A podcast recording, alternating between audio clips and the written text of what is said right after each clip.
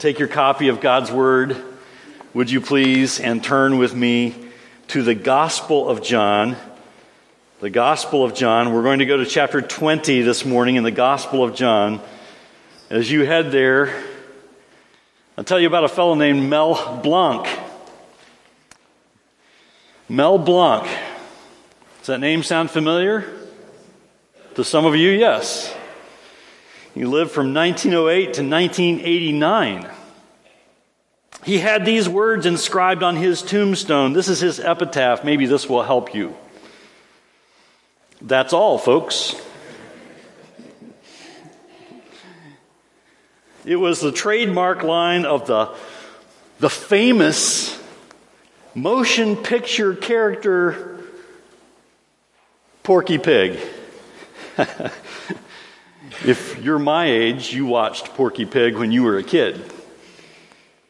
Mel Blanc was the voice of Porky Pig for many years. That's a great epitaph, isn't it? That's all, folks. You'll probably not guess whose epitaph this is. My Jesus Mercy. That's the epitaph of gangster Al Capone. Some people write their own epitaphs. Others we're not so sure of, like the epitaph of a man named Matthew Mudd from Massachusetts. His reads, Here lies Matthew Mudd. Death did him no hurt. When alive, he was only mud. Now, he's only dirt.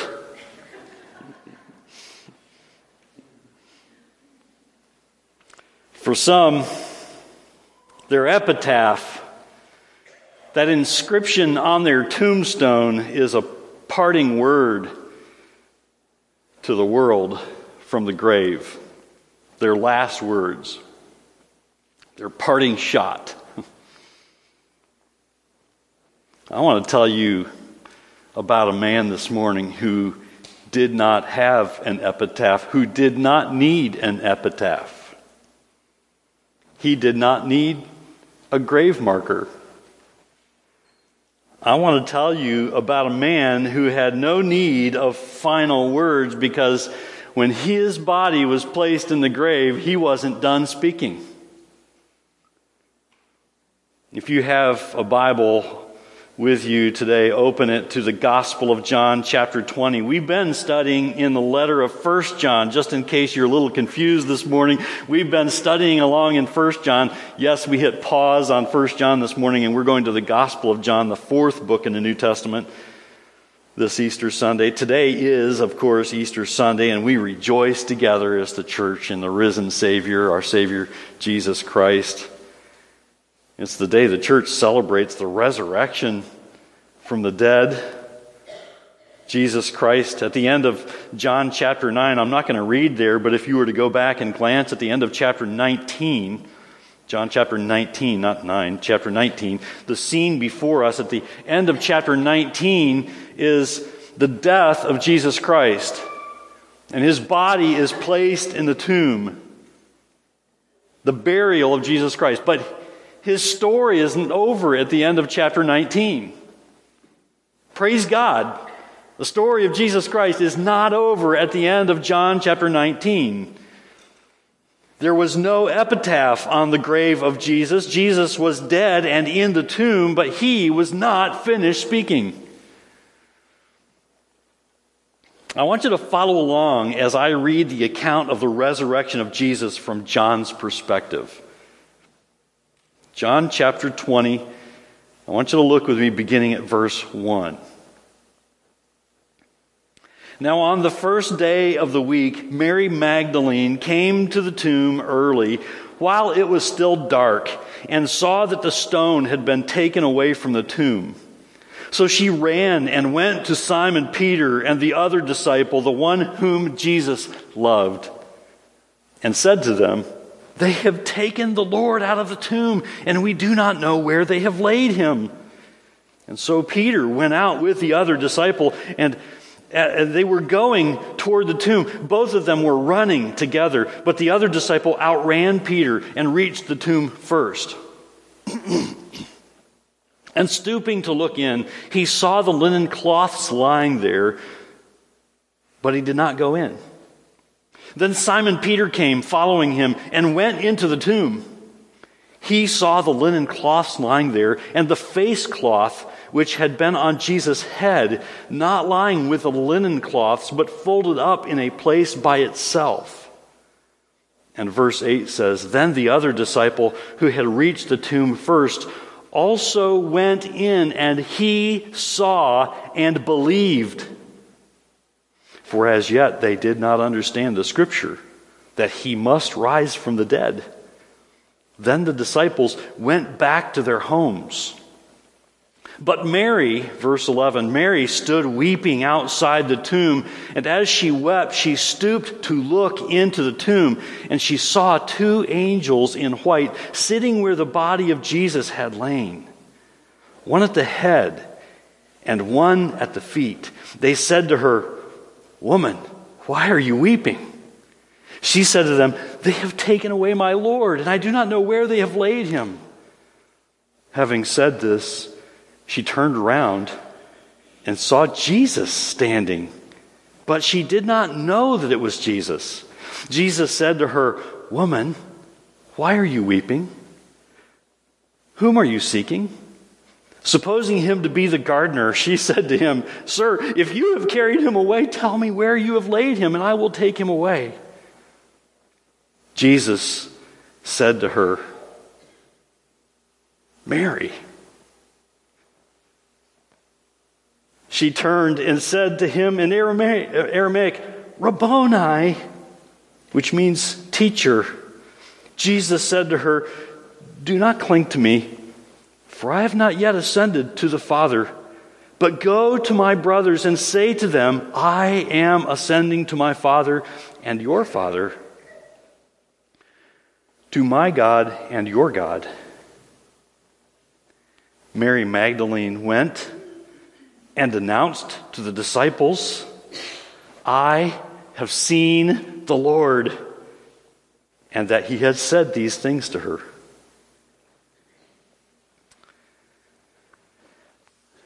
There was no epitaph on his tomb for good reason.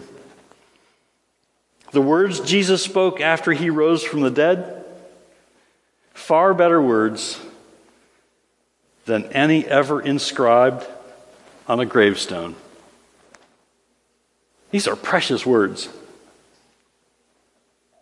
These are precious words we hear from the lips of Jesus. They were meant to encourage his disciples, they were meant to strengthen and instruct the people to whom they were spoken. And since God saw fit to have them recorded in the pages of our Bibles, His Word, the Bible you hold in your hands, these are words to encourage you. These are words that Jesus spoke not only to the people living in his day, but to the people living in this day who have a copy of the scriptures they hold in their hands to hear Jesus speaking to them today, to strengthen and encourage and instruct us today. These first words that we hear from Jesus after his resurrection come shortly after Mary Magdalene and Peter and John discover that Jesus' body is missing from the tomb. We see it here. Verse 1 says that it, it was the first day of the week. It was, it was Sunday, early, still dark. Mary Magdalene came and saw that the stone had been taken away from the tomb. The other gospel writers Matthew, Mark, and Luke, they tell us there were other women who came to the tomb also. They likely came with Mary Magdalene, but throughout his gospel, John's purpose is to show us that Jesus is God the Son, that Jesus lived on earth, God in human flesh, the God man, God's revelation to, to mankind of himself. John's purpose is to show us who Jesus is and that he is God the Son so that we will see the evidence and believe in him. That's John's purpose in the Gospel of John. And so John points to the eyewitness account of Mary Magdalene here because of what Jesus says to her. And he points to her eyewitness testimony to others, which we see later in verse 18. She believed. She saw Jesus and she believed. That's what John wants us to do. John wants us to see Jesus and believe. That's what Easter Sunday calls to you to do to see Jesus, to see the risen Savior. Though you don't see him with your physical eyes, you see him with the eye of faith as revealed in the scriptures and revealed by those who saw him in human flesh after the resurrection, to saw him living and breathing and talking and eating and walking. To see the testimony, to see who Jesus is and believe. Easter calls us to see and believe that Jesus, having suffered and died for sinners, God the Father putting him there on the cross. Yes, at the hands of cruel men. But God's purpose in sending the Son so that he would shed his blood and die, taking on himself the wrath of God for sinners that having seen the evidence that Jesus is now risen from the dead and lives, we believe. Easter calls us to put our faith and trust in Jesus because he lives. It's interesting, though, when we look at the text, it's interesting when we see this account. At first, Mary and the disciples come to the tomb, and we see something other than total faith don't we? You see it? There's something other than total faith here. They didn't even think of the possibility of his resurrection. Mary's first response was one of fear. We can hear it in verse 2 when she runs to tell the others. Look again at verse 2. They have taken the Lord out of the tomb, and we do not know where they have laid him. She's not thinking resurrection. She's thinking more along the lines of grave robbers. And the two disciples she told weren't any different. They had to see for themselves, so they sprint to the tomb. And Mary must have followed them back. And when they get there, they, they find nothing but the empty linen cloths that had been used to wrap Jesus' body. Just lying there. And the face cloth, folded up by itself. That's not the work of grave robbers. In fact, the valuable cloth used to prepare Jesus' body to be placed in the tomb, had there been grave robbers, they probably would have taken that.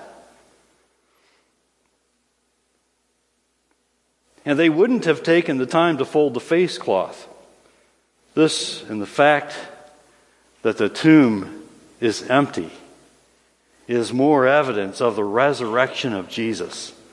Some people speak by way of an epitaph on their tombstone. Jesus speaks in his absence from the tomb.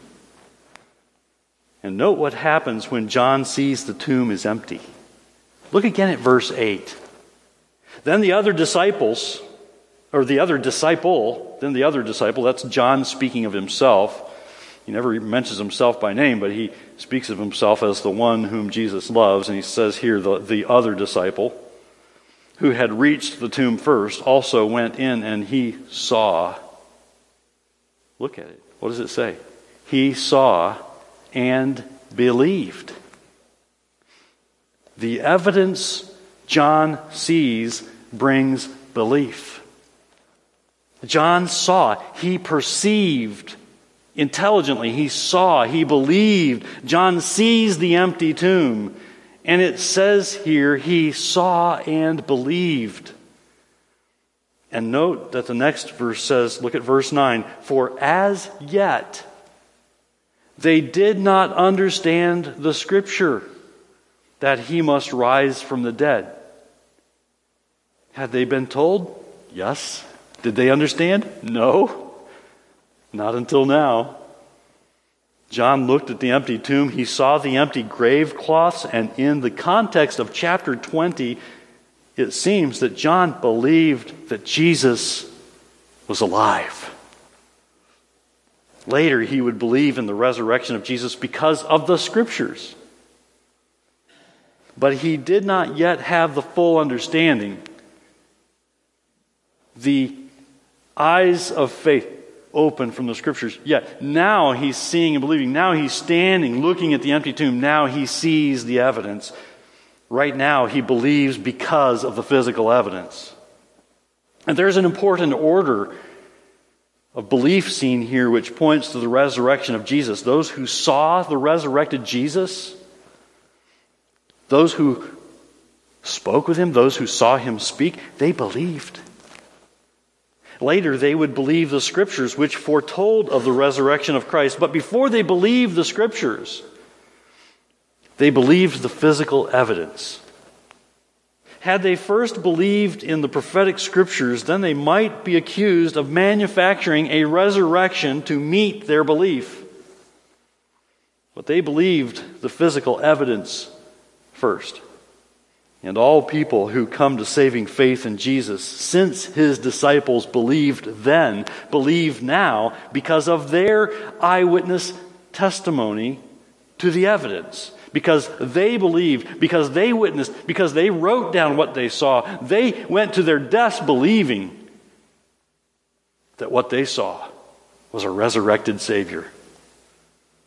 And now we who have believed in Jesus may not like to admit this, but we're often like those first visitors to the tomb. Now, those of us who believed in the Lord Jesus Christ for a long time, we may not like to admit this, but we're kind of like those first visitors, aren't we? Some of us have heard the teachings of Jesus for many years. We're very familiar with the teachings of the Bible. But we're so familiar, we start to overlook the fact that God's promises were not only intended for the people of Jesus' day, they are also intended for God's people in this day. So that we will see and believe and live like we believe. Jesus wants you to look to the Word of God and believe and obey. God's Word calls you to live by faith. The celebration of Easter calls you to believe in the risen Savior, Jesus Christ. John doesn't tell us if Peter, Peter believed. He doesn't tell us if Peter looked and believed. But John, listen, John wants us to know that he believed. And verse 10 says, Then the disciples went back to their homes. But they went back to tell others. Mary Magdalene wasn't even thinking resurrection. It was clear in what she did when she first saw the empty tomb, running to tell Peter and John. It's clear in verse 11 also. Look at verse 11 again. But Mary stood weeping outside the tomb, and as she wept, she stooped to look into the tomb. Now, Peter and John left, but not Mary Magdalene. And what does she see when she glimpses into the tomb? She sees two messengers of the Lord. Verse 12 says, looking at verse 12 again, she saw two angels in white, sitting where the body of Jesus had lain. One at the head, one at the feet. And they have a question for her. Verse 13 Why are you weeping? She says, They've taken away my Lord. I do not know where they have laid him. And it may be that the angels looked to the movement of Jesus behind her because verse 14 says, having said this, she turned around and saw Jesus standing but she did not know that it was Jesus. Now, we don't know why Mary didn't recognize Jesus. It could have been the tears flooding her eyes. Ever get like that you can't quite see clearly? Or it could have been that he looked quite different than when she had seen him disfigured and tortured on the cross. It's very likely there's something different about Jesus now raised from the dead. We don't know. But we know, do know that there are others also who do not recognize him at first. And then in verse 15, we hear Jesus' words to her. Jesus said to her, it's interesting, the same question the angels asked Woman, why are you weeping? Whom are you seeking? It's interesting that Jesus chooses also to visit Mary Magdalene first. And we can only speculate. It's not that she was more special, I don't think, so to speak, than any of the others. If it were up to us, we might have had Jesus appear first to his closest followers, the apostles. But, but no, he chose Mary Magdalene to first show himself to after his resurrection. And I think in that simple fact, in that simple act of humility on the part of Jesus, there's a powerful reminder of the love of Jesus for ordinary people. Do you ever feel ordinary? I say good, because Jesus loves ordinary people. Mary's answer again shows us she, she didn't recognize Jesus. She just wants to know where the body of Jesus had been taken. Please tell me. I want to take care of his body. Verse 15 goes on to say, Supposing him to be the gardener, she said to him, Sir, if you have carried him away, tell me where you've laid him, and I will take him away. She's still not thinking resurrection. But when she hears just one more word, she hears one more word from the lips of Jesus. Everything changes.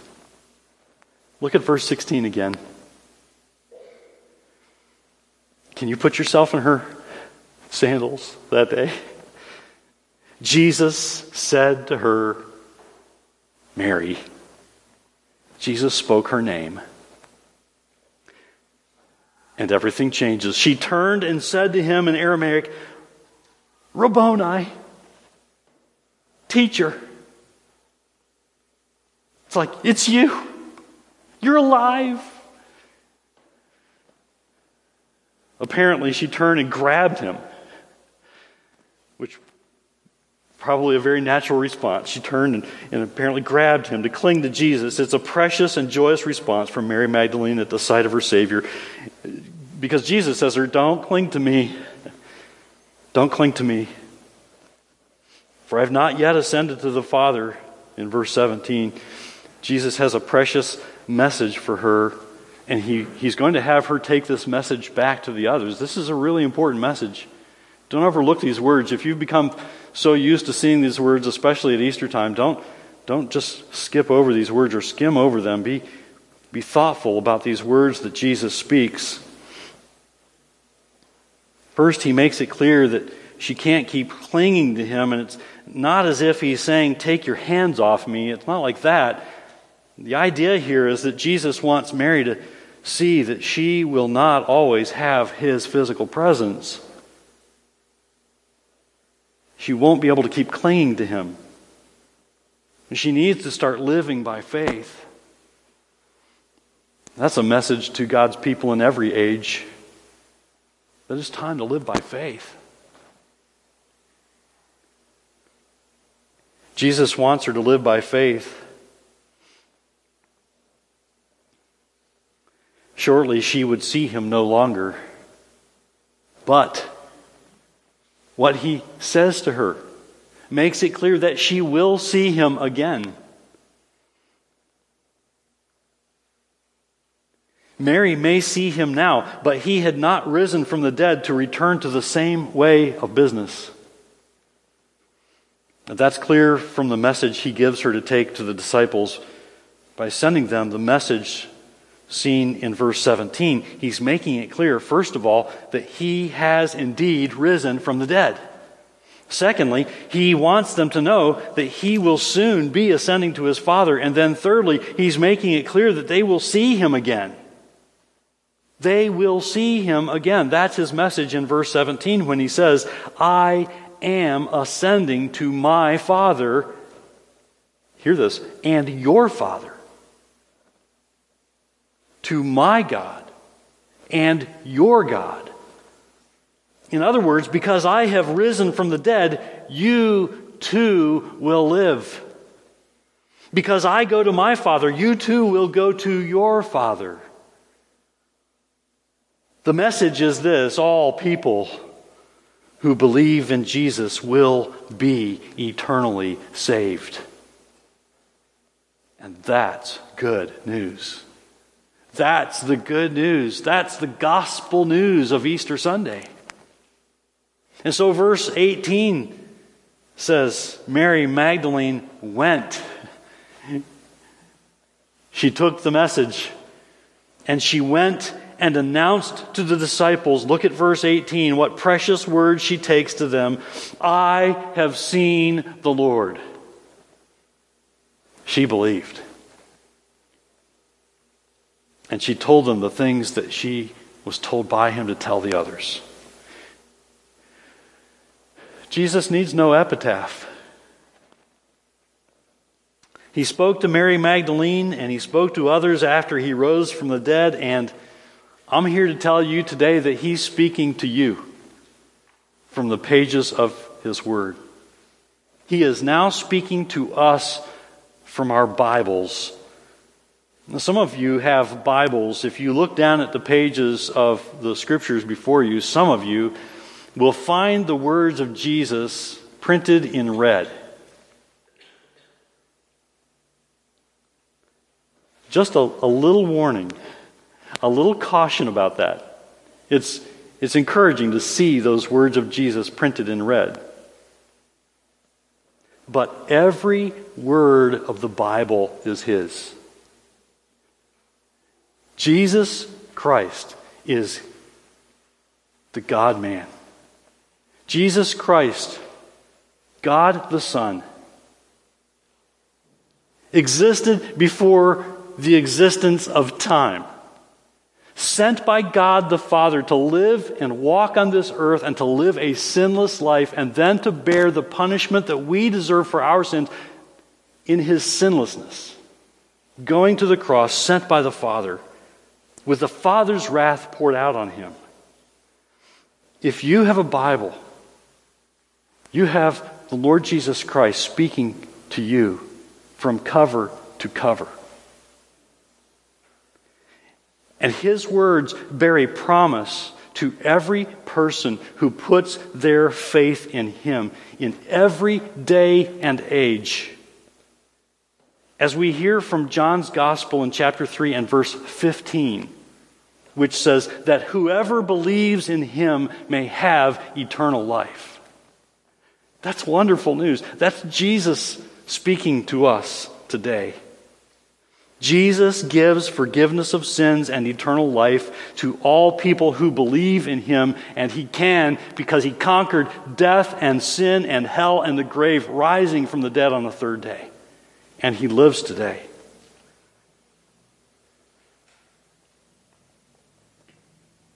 If you have not confessed to God that you're a sinner. Maybe today you're realizing you need to do that. If you've not confessed a belief in Jesus Christ, that He died so that you could be forgiven your sins, then today, this Easter Sunday, testifies to the evidence for you to see and hear and believe in Jesus. And I'm here to tell you that you can speak to God even in this moment in the stillness of your own heart, you can speak to God, confessing Jesus as Lord, confessing your need of forgiveness of sins. I want to encourage you, too, that if you want to speak to someone about that important act of faith, I'd be happy to speak with you. It would be a joy for me to be able to speak to you. And there are others in our fellowship who would love to meet with you and speak with you about this. If you're a believer in Jesus Christ, we rejoice, don't we? If you're a believer in Jesus Christ, this Easter Sunday calls to you to rejoice in your risen Lord and to keep your eyes on Jesus. This Easter Sunday points to the evidence and calls to you once again to keep listening to Him from the pages of your Bible, to keep believing in Jesus, and live by faith and in obedience to His word. For He is risen from the dead and He lives today, and He calls to His people. It's time now to live by faith because you've seen the evidence. And now, as believers in Jesus Christ, the Holy Spirit bears witness to you, to your soul, as you open the pages of Scripture to read the words that God is speaking to you. Walk by faith, church. People of Christ, people of belief in the Lord Jesus Christ, walk by faith. Walk in obedience to God's word. Live in this world in which Jesus walked, that you might be a walking, living, breathing testimony to the evidence that Jesus Christ lives.